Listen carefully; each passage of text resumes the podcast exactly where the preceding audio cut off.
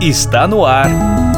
Let's Talk Podcast, uma iniciativa da NTT Data Brasil que une negócios e inovação. O Dia Nacional do Braille, comemorado em abril, é o tema de mais um episódio dedicado à acessibilidade. Desta vez, Éber Anacleto, analista de teste em acessibilidade digital e jornalista, e Irene Passos Santos, líder técnica de acessibilidade, convidam duas profissionais que dominam o uso desse sistema, criado muito tempo atrás na França. São elas Cristiana Cerchiari, consultora em audiodescrição, professora de inglês e idealizadora da campanha Linha Braille Acessível, e Marina Ionashiro, analista de qualidade em um grande banco. Olá, seja bem-vindo a mais um Let's Talks, aqui falando sobre acessibilidade. Eu sou a Bruna Cleide, estou aqui com a Irene. Tudo bem, Irene? Quanto tempo? Quanto tempo, Eber? Estou bem. Isso aí. E hoje nós vamos falar de um tema bem importante, que dia 8 de abril foi comemorado o Dia Nacional do Braille. E nós vamos saber mais o que é o Braille, hein, Irene? Temos pessoas para conversar com a gente sobre isso. Heber, eu sei o que é Braille. Para quem está escutando e não sabe o que é Braille, tem uma dupla aqui que é fera. Estou aqui hoje com a Cristiana. Cristiana pode se apresentar. Olá, tudo bem? Meu nome é Cristiana, obrigada pela oportunidade de participar com vocês desse podcast. Muito obrigada. Estou aqui com a Marina Yonashiro, né, Mari? Oi, gente, obrigada pelo convite. Eu sou tester em acessibilidade, eu faço parte da área de qualidade, na área de tecnologia, mas acho que estou aqui para falar de Braille porque o Braille foi uma das ferramentas que mudou a minha vida. Estou muito feliz por mostrar toda a minha gratidão por esse sistema. Então, vamos aproveitar aqui essas duas experts em Braille e vamos explorá-las no bom sentido, né, Irene? Isso aí, Eber. Vamos aproveitar e fazer uma pergunta aí muito importante. Tem muitas pessoas que não sabem, né? Então, Cristiana, quem inventou o Braille e como surgiu? O Braille foi inventado por um cara, né, que chama Louis Braille, e ele, esse cara ele nasceu na França. Ele nasceu em 1809, então mais de 200 anos atrás. E ele, com 3 anos de idade, ele perdeu a visão. Ele sofreu um acidente na oficina do pai, que o pai tinha uns instrumentos, e um dos instrumentos perfurou o olho do Louis. E aí ele primeiro perdeu a visão de um olho, depois do outro. E aí estava numa época em que se acreditava que as pessoas com deficiência visual elas poderiam ser educadas em escolas para pessoas com deficiência visual. É o que hoje a gente considera uma segregação, né? Mas na época foi um avanço, porque antes nem se pensava que as pessoas com deficiência podiam ir à escola. E, e, aí, no século XIX, começou esse movimento. Então, o Braille foi estudar numa escola para cegos em Paris, e aos 15 anos de idade ele inventou o sistema Braille a partir de um outro sistema que um outro capitão da, da França lá tinha, envia, tinha inventado, que era o Charles Barbier. E aí o Charles Barbier não aceitou muita inovação não, no sistema dele, falou que, que esse Louis Braille está falando, está querendo modificar o meu sistema, e aí o Louis Braille aprimorou. Então, o Braille é um sistema de seis pontos em alto relevo.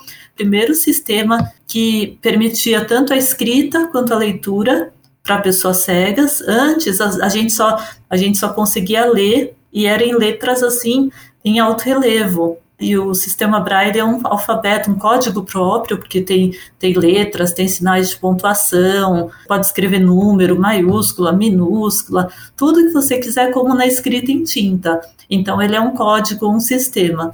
E aí ele permite, então, a escrita e a leitura. Então, teve esse divisor de águas, que as pessoas não só podiam ler, quanto é, como tomar notas. E o Braille também inventou a reglete e o punção, né? Reglete é uma reguinha e o punção é como se fosse uma agulha, entre aspas, que vai furando o papel.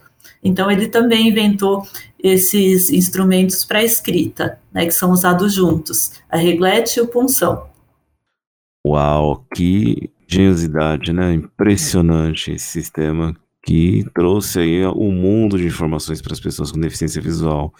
O Cristiana, o Braille, ele é possível ser usado na tela de celular, no computador ou só mesmo no papel? Pode ser usado no papel, E aí ele foi se modernizando, né? Então foram criados novos códigos. Então tem o código para matemática, o código para química, o código para música, o código para informática.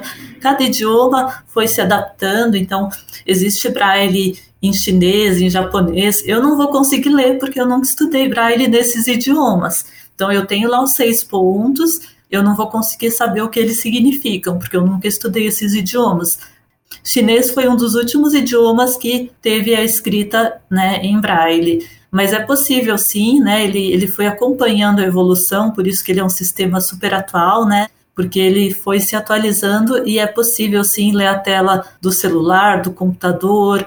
Tem o braille eletrônico, é, usado no equipamento que chama linha braille, tem o braille em papel, que ele pode ser feito ou manualmente com a reglete ou com a máquina braille, ou então por impressoras braille, que aí você tem até a impressão de desenhos em alto relevo e de textos em braille também, e aí em papel. Então existem esses dois tipos de braille, o braille é, em papel e o braille eletrônico. E vamos entender um pouco aqui que você comentou da linha Braille, da impressora Braille, são bem diferentes, né? A linha Braille da impressora Braille. São, são. A impressora Braille ela faz um barulhão, né? Tem até caixa para abafar o barulho, o ruído que ela faz, porque ela tem que furar o papel. Né? Só que em vez da gente furar ponto por ponto com a mão, vocês imaginam ela furando ao mesmo tempo vários pontos, vários conjuntos de seis pontos.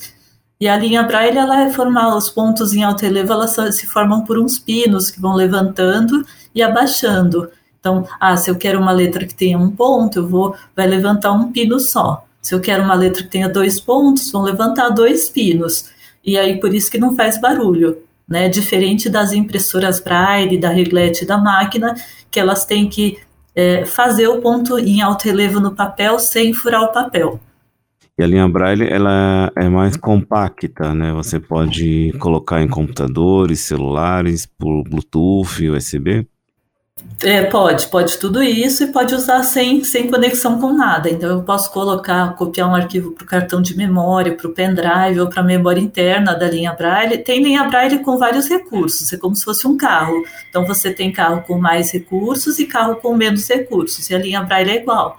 Então tem linha Braille que tem memória interna e outras não. Tem linha Braille que tem saída para pendrive e outras não. Então você pode sim conectar pelo pelo Bluetooth com o celular e pelo Bluetooth ou USB com o computador.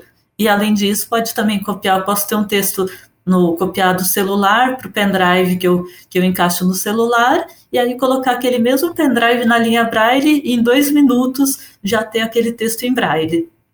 Olha que tecnologia sensacional sem usar papel. Aí sem usar papel, né, gente? Importante sem, sem gastar, é, derrubar árvore sem usar papel. Falando nessa tecnologia toda, ô Marina, existe nos celulares um, eu acho que é um teclado Braille que tem no Android, no, no iOS. Como que funciona esse teclado, Marina, para as pessoas com deficiência visual que querem utilizar a leitura Braille? Parece que a digital, que a, a escrita Braille, né? Parece que a digitação é até mais rápida, né? É isso, a digitação no teclado Braille. Eu falei que Braille transformou a minha vida. Uma dessas transformações foi esse teclado Braille é, no iOS eles chamam de teclado Braille via tela e no Android é um teclado Braille. É, ambos são nativos do próprio sistema operacional, você não precisa baixar nada de muito diferente. Você vai digitar os pontos do Braille na tela do celular. Então, o A é um ponto, você digita um ponto, o B são os pontos. Vou falar para que talvez quem esteja nos ouvindo saiba um pouco da posição dos pontos, né? Então, o B é ponto 1, 2, esse é, aperta os pontos 1, 2, o C é o ponto 1, 4. Então, aí, se você seguindo assim, você digita no celular né, em formato de braille e aí sai para quem vai ler, vai sair como se fosse em tinta, digamos assim. E isso agiliza muito a digitação. Acho que normalmente as pessoas com deficiência visual acabam usando bastante o áudio no WhatsApp ou o ditado. E quando eu descobri esse teclado, eu falei, ah, não, agora eu quero escrever, só mando áudio mesmo quando eu quero passar alguma emoção, assim, na voz, né, alguma, algum ponto nesse sentido, mas eu gosto muito de escrever em braille, assim, uma coisa que eu tenho muito carinho pelo sistema Braille. Eu acho que a Cristina pontuou muito bem que ele foi um sistema tão bem pensado que ele se modernizou. Ele se moderniza independente do que vier depois disso, com o futuro. É, com certeza vai ser um sistema que a gente consegue adaptar. Existe teclado em braille, sempre as pessoas têm essa curiosidade, né? A pessoa vai pelo computador ou acopla o, o teclado no, no, via Bluetooth lá no celular tem esses teclados em braille ou não existe? Ou a pessoa com deficiência visual decora o teclado e digita? Para digitar no computador especificamente, só falando que a pessoa com leitor de telas e com um teclado, ela vai um teclado comum, ela vai ter uma marcação no F e no J e ela consegue digitar a partir disso dessas referências no F e no J. Mas agora falando do braille, se a pessoa for que nem eu, uma apaixonada por braille, porque eu tenho uma linha braille em casa, assim. No Brasil acaba sendo muito caro por questões de impostos, e a linha braille em si mesmo lá fora, ela não é um produto muito barato mesmo. Mas como eu gosto muito de braille, eu tenho uma linha braille em casa, então eu posso dizer assim, se a pessoa é uma apaixonada que nem eu, as linhas braille são são como modelos de carro. Então tem linhas braille que tem o teclado braille em cima, que você consegue digitar como se fosse uma máquina braille, para quem tem a referência, tanto a referência visual como a referência de ter usado já uma máquina braille. Mas o teclado é muito mais macio do que de uma máquina braille, porque a máquina braille é feita de ferro fundido, né? É como se fosse a máquina de escrever para quem enxerga, mas para você digitar é mais pesado do que da máquina comum.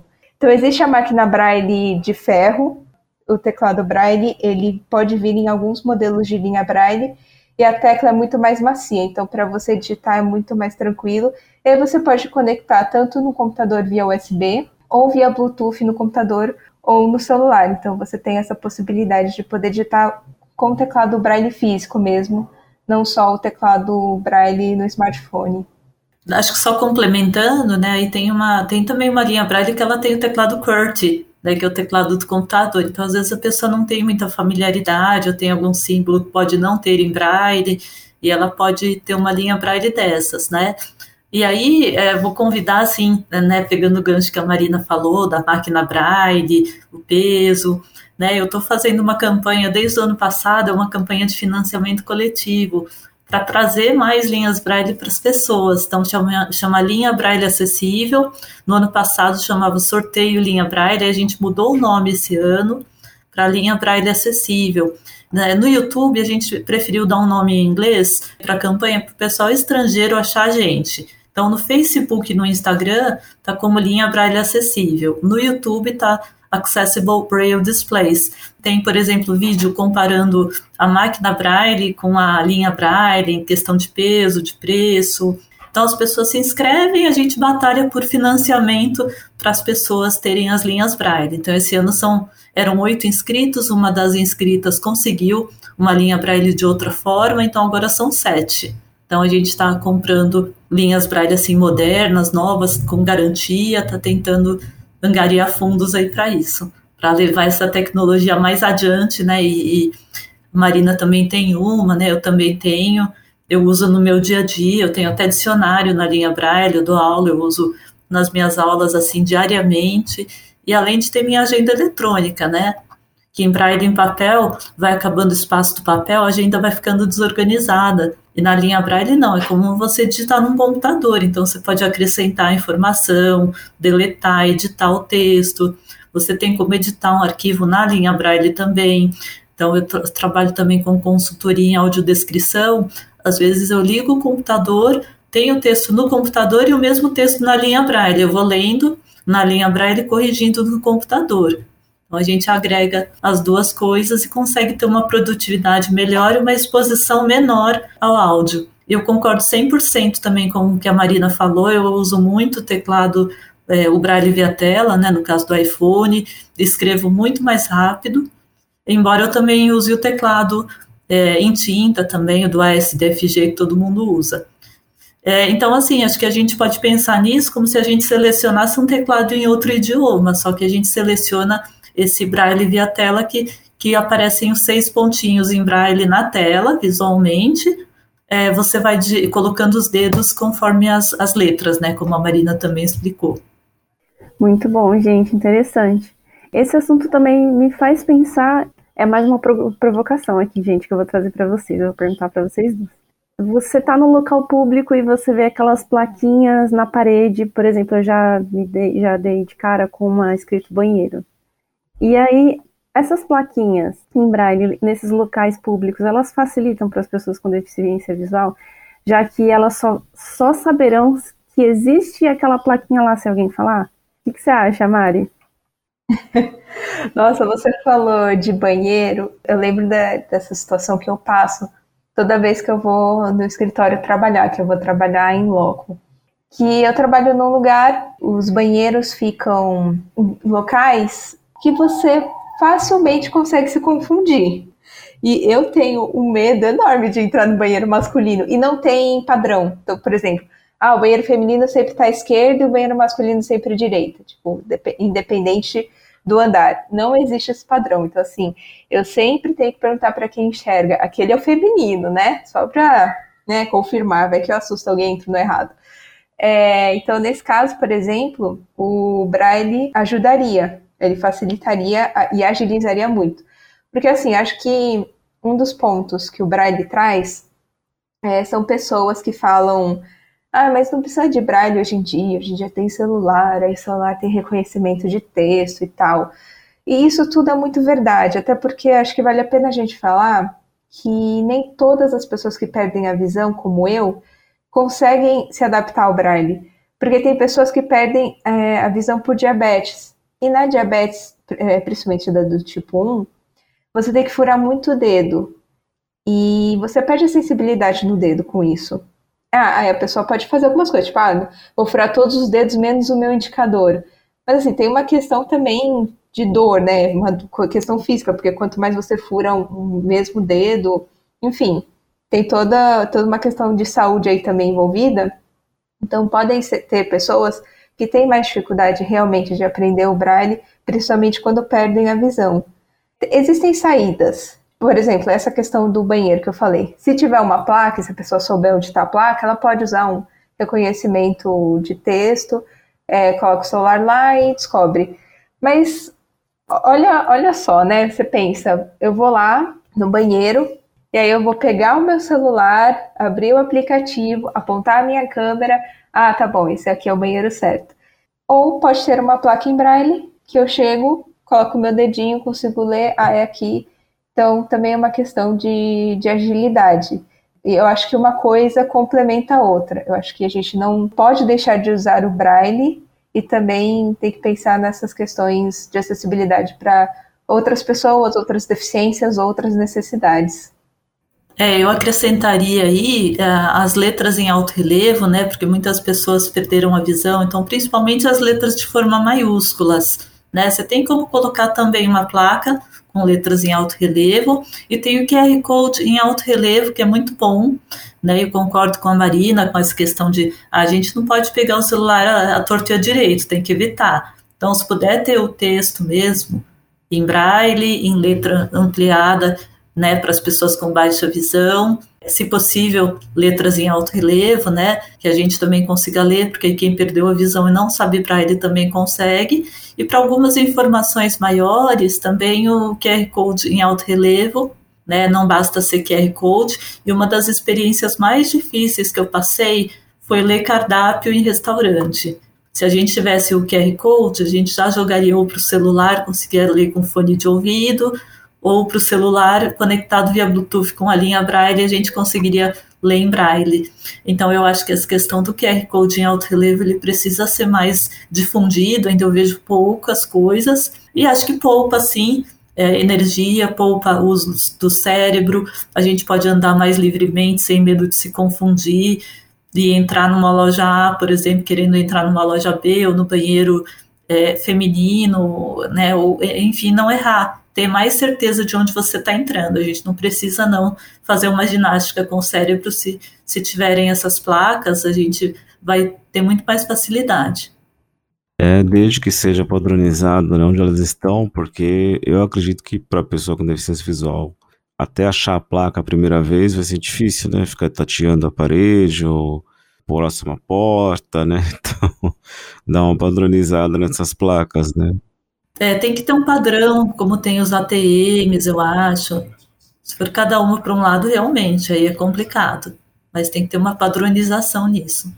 Sem dúvida. O Cristiano comentou-se aqui sobre a, a máquina da, de datilografia em braille, né?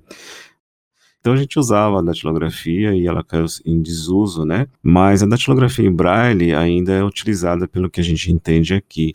E a máquina é feita algumas de ferro fundido, deve ser muito pesada, né? Ô Cristiana, ainda existe é, pessoas que, que usam a datilografia braille, a máquina em braille, ou é só nas escolas que se usa, só para alfabetização? Não, não, todo mundo, porque eh, você precisa preparar uma aula, aí você precisa levar material, você tem três alunos, você precisa levar três cópias do material. As pessoas perdem muito tempo, todos esses inscritos na, na minha campanha, muita gente usa reglete só, que foi lá do século XIX, inventado pelo Louis Braille, né? Então eu digo assim, como as pessoas fazem para escrever em Braille, né? Então elas usam a reglete, usam máquina braille, algumas pessoas, porque a máquina hoje está custando 5 mil reais. Então, acho que hoje a máquina braille ela pesa 4, 5 quilos, ela, ela é considerada cara pelo que ela oferece. Já, já, né? Eu acho que a gente sempre tem que valorizar cada, cada coisa no tempo em que ela existiu, em que ela foi criada. Então a reglete foi muito importante, a máquina Braille também, mas as coisas mudam e evoluem, a gente tem que evoluir junto. E infelizmente para as pessoas com deficiência em geral, a gente não vê tantas oportunidades assim. Então tem sim muita gente usando ainda a reglete e a máquina Braille. E a máquina Braille para você carregar no transporte público, né, é praticamente impossível. Ainda mais hoje com computador, celular. E outra coisa que eu tenho percebido é que assim, as pessoas às vezes acham ah, braille só na alfabetização. Não, braille sempre, ele é sempre importante. Ele é importante para a gente escrever na rede social, para a gente se comunicar por escrito, para a gente adquirir cultura e para consultar, por exemplo, um dicionário mais rápido. Tem um dos inscritos na campanha que ele é da área de informática, ele quer uma linha braille para ajudar o DOSVOX a ser acessível, né, ser compatível, na verdade, com as linhas Braille. Então, ele quer escrever linhas de programa usando o computador e a linha Braille juntos. Nossa, muito bom, muito interessante. E eu fico pensando aqui várias coisas, inclusive, vocês acreditam que lá no futuro o Braille ele pode cair em desuso? Vocês acham que ele corre esse risco? Eu acredito que não, da mesma forma que a escrita em tinta não ficará em desuso porque as pessoas têm a necessidade de ler, né? Quando você lê em áudio, é uma parte do cérebro, do córtex cerebral que, que é ativada. Quando você lê em braille ou em tinta, né, letra de forma, letra de mão, essa, esse tipo de leitura ativa a mesma parte do córtex cerebral. Então, eu acho que talvez as pessoas leiam menos em braille, hoje elas leem menos em papel também. Mas eu acho que acabar, acabar não. Sempre vai ter a necessidade da gente fazer as anotações e de e ler mesmo e ter, ter essa sensação tátil mesmo, essa sensação de passar os dedos e, e ler a informação, interpretar, dar a própria entonação para um poema, né? A gente poder ler para os outros, né? Eu leio textos para os meus alunos, por exemplo, e não importa a complexidade do texto, que eu acho que é outro presente que o Braille dá para gente, da mesma, da mesma forma que a leitura do, do em papel. Né? Uma coisa é você ler um best-seller, um livro mais fácil, outra é você ler um livro para a sua pesquisa acadêmica, um livro mais pesado, assim, mais difícil de ler, que você tem que voltar e ler de novo o parágrafo. E o Braille não, ele permite ler qualquer texto, independente da complexidade dele. Por mais que a gente tenha vários, vários sintetizadores de voz para vários idiomas, quase todos os possíveis, é, você tem que configurar então é, é um tempinho que você gasta. E eu estou passando por isso atualmente. O meu celular está no idioma inglês, o meu sistema operacional, mas as pessoas no WhatsApp me mandam mensagem em português. E aí as minhas pastas estão com o nome em inglês, e aí eu fico nesse. Tenho que trocar o idioma do meu sintetizador, do meu leitor de telas a todo momento. Se é, eu tivesse uma linha braille a todo momento, eu não uso toda vez que eu estou no meu celular, eu não uso sempre a linha Braille. É, então, se eu usasse a linha Braille sempre, eu já economizaria esse tempo aí de configuração do meu leitor de telas, eu conseguiria navegar entre os idiomas com muito mais facilidade. E tem um outro ponto também: você aprender a escrever num outro idioma. É, mas aprender a ler e escrever também é muito importante quando você, profissionalmente falando, pessoalmente falando, se você tá, tem na rede social algumas pessoas que falam outros idiomas, é muito importante você ter esse contato direto com a língua, sem um leitor de tela, sem uma, um sintetizador. Tem uma forma que as pessoas utilizam muito para estudar, que é assistir vídeos no idioma que você está estudando. E aí, o que, que a pessoa que enxerga faz? Ela coloca legendas. No, dentro de, alguns, de algumas aplicações, a gente consegue conectar uma linha braille e eu consigo ouvir o idioma falado. A pessoa com deficiência visual, por meio de uma linha braille, ela tem como estudar da mesma forma como a pessoa que enxerga com vídeos e legenda. Caramba, muito interessante. Agora eu vou, vou voltar mais a pergunta para a Cristiana, porque ela trabalha dando aulas. Tem algum site ou tem alguma escola específica onde as pessoas podem aprender sobre Braille? Tem cursos, né? Acho que é sempre bom. Aqui em São Paulo tem o Centro Cultural São Paulo, né? Biblioteca Louis Braille que eles sempre dão cursos de braille. Tem, é, eu acho que a principal porta de entrada é conhecer pessoas com deficiência visual e entrar em contato com essas instituições também, né? Fundação Dorina, Lara Mara, tem também o Instituto Humaitá, né? Tem o Instituto Padre Chico. É, então, sempre procurar. E tem também Braille Online, tem um curso que chama Braille Virtual, que você vê os pontos na tela, você não tem os pontos em alto relevo né? Quem se interessar, acho que vale sim comprar uma reglete, um punção, custa 70, 80 reais, né? Dá para ter em casa para escrever, para tomar algumas notas, anotar um telefone, anotar uma senha que você não quer que nem ninguém saiba. Aí você anota em braille no papel, ninguém vai conseguir ler, só você. Então é um jeito também de praticar. Aí tem o site do Instituto Benjamin Constant, né, que acho que é uma referência também é, complementando essa questão dos idiomas, né, é muito difícil quando você tem dois idiomas em uma linha, porque o sintetizador de voz ele funciona muito bem quando você tem uma página de texto no, no mesmo idioma. Mas e quando você tem um glossário, você tem, sei lá, uma palavra em japonês, na mesma linha, uma palavra em português. Aí o sintetizador se perde, começa a ler português com sotaque de japonês e vice-versa. Muito bacana, né? Olha então, quem quiser ir saber, se informar sobre o Braille, aprender.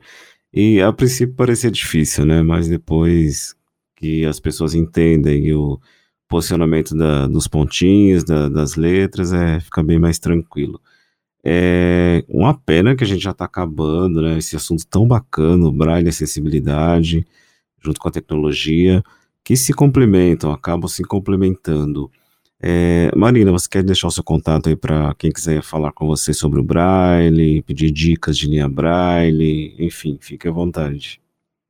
Ah, eu sou uma apaixonada pelo Braille e pela acessibilidade digital em geral, então quem quiser conversar, é muito fácil porque a Marina e o Anashiro tem poucas no Brasil. Nas minhas redes sociais, normalmente eu tô como Ma Yonashiro. Eu só vou soletrar Yonashiro, né? Porque ninguém merece. Ma de Marina mesmo, e Yonashiro é Y-O, N de navio A, S-H-I-R-O. Provavelmente vocês vão me achar, principalmente Twitter, Facebook, Instagram não tenho, gente, porque eu sou, como é que dizem, sou cringe, não tenho Instagram. E, Cristiana, esse projeto é muito interessante. Então, para achar esse projeto da linha Braille, do, de contribuição desse, dessa virtual aí para compra de linha Braille, como que faz para achar nas redes sociais? Bom, pode, pode escrever para mim. Esse é o Pix também da campanha. Então, quem quiser fazer um é o mesmo do e-mail. Então, linha braille acessível gmail.com. No Facebook e no Instagram, tá como linha braille acessível ou página linha braille acessível. Então, no Face, página linha braille acessível, no Instagram, arroba linha braille acessível. E no YouTube, que a gente deixou em inglês, que é, é Accessible Braille Displays. Muito bem. É isso aí. Você que se interessa pelo Braille ou ficou interessado, fala com essas experts em Braille que, olha, é muito interessante. Então a gente só tem a agradecer a vocês, meninas, a Marina, a Cristiana, pela disposição, né, Irene, por tantas explicações bacanas aqui, entendimentos que acho que esclareceu bastante aí. Quem quiser se aprofundar, tem bastante coisa para ser pesquisado. As meninas podem também orientar você aí, enfim, para buscar mais informações, né, Irene? Isso aí. Obrigada, Cristina. Obrigada, Marina. Foi um tempo muito bom tive várias ideias aqui legais e soube de situações que vocês já passaram, então foi muito interessante. Muito obrigada. Obrigada, gente, pela oportunidade. Obrigada. Imagina, nós que agradecemos. Então a gente vai embora, né, Irene? Isso aí, Eber. E a gente volta no próximo episódio. Abraço para você, fique bem até o próximo Let's Talks aqui com você falando sobre acessibilidade. Você ouviu Let's Talk Podcast, uma iniciativa da NTT Data Brasil que une negócios e inovação. Toda semana tem novidades por aqui. Até lá!